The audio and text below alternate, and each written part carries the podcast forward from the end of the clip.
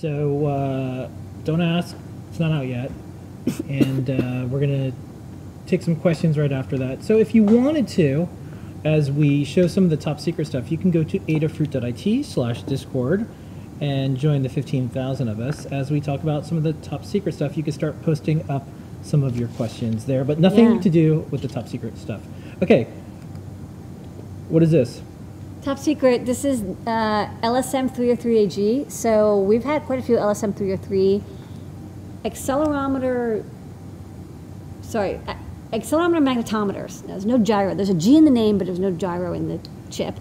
Um, so this one is the latest one to come from ST, and we're going to make a breakout for it because people are loving the S- LSM 303s. Okay, what's this? This is uh, the Airlift Bitsy Wings. That's coming soon. Okay, Very exciting. what's this? This is a USB-C version of our micro lipo.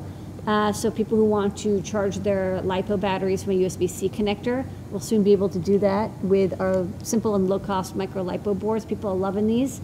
And uh, we, uh, for this version, we broke up the USB data lines because that's been a common request. This appears to be a gigantic PyPortal, That is the 3.5 inch PyPortal and coming this seems soon. to be like a tiny PyPortal. And that's the PyPortal Pint, which is a little, Yeah. little one, a 2.4 inch PyPortal. So we're making big uns and small uns. That's right. This looks like a round display. It is a round. well, it's kind of semicircular. Yeah. So it's got, uh, looks like, a, you know, 5 eighths of a circle. Right. Uh, it's an ST7789, so it works just fine with CircuitPython or Arduino, and we're just displaying an image. I was just testing it out, seeing if the pinout they said it is, is the pinout it is, which it is. All right, and here's some new features that we're working on for our AR app. So if you happen to have an iPhone, you can download our Adafruit AR app. We're updating it all the time. This shows things like the copper and the solder base. Yeah, it kind of lines up the Gerber file, which is kind of cool and weird. Okay. We also have a preview of image transfer with Bluefruit. So you can see Yep, this is coming soon. So we'll be able to get images from your image library on a phone, and this will be for iOS as well as Android, although iOS seems to be much faster. Uh, and then you can transfer an image, and you can see it, dis- it shows up on the Bluetooth device. Right. Uh, last week we talked about this Orbit reader. It's a Braille reader, and uh, Isaac helped me out get this project that I wanted to get started. Um, what you're about to see is uh, live Braille coming out of a Python REPL.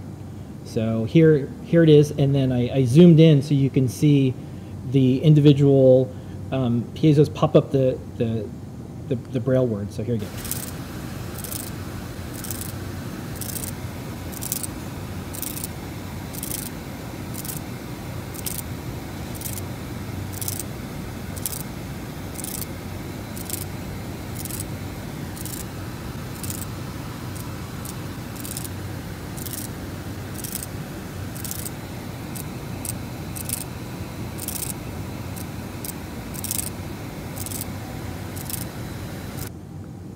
We are working on a ton of e-ink, e-paper displays of all different shapes and sizes, including flexible ones. And we're also doing what we think is the ultimate guide that'll be on learn.adafruit.com on how to optimize your images for all the different displays. This looks really good and creepy because it's so photographic looking, but it's only a you know quote three color uh, display. Dithering is amazing. Yeah, and this is what it looks like when you toss the image on. Um, it uses CircuitPython, so all you have to do is plug it in, shows up a USB drive, and then this is it, loading the image and displaying it. Neat. Uh, if uh, you want to, Lady Ada, you can reset that one right there, and you could do a live demo of uh, this is terminal on, on e-ink. Yeah, the terminal shows up after you're done with the um, Yeah, displaying part. and so here it is and uh, it's it's unusually good. I've, I've had tons of e-ink displays in my life over like the last 15 years or so. This one in particular and the, the ease of use is incredible. Yeah. so anyways. Built into CircuitPython now. yeah. And uh, with that lady ada is uh, top secret.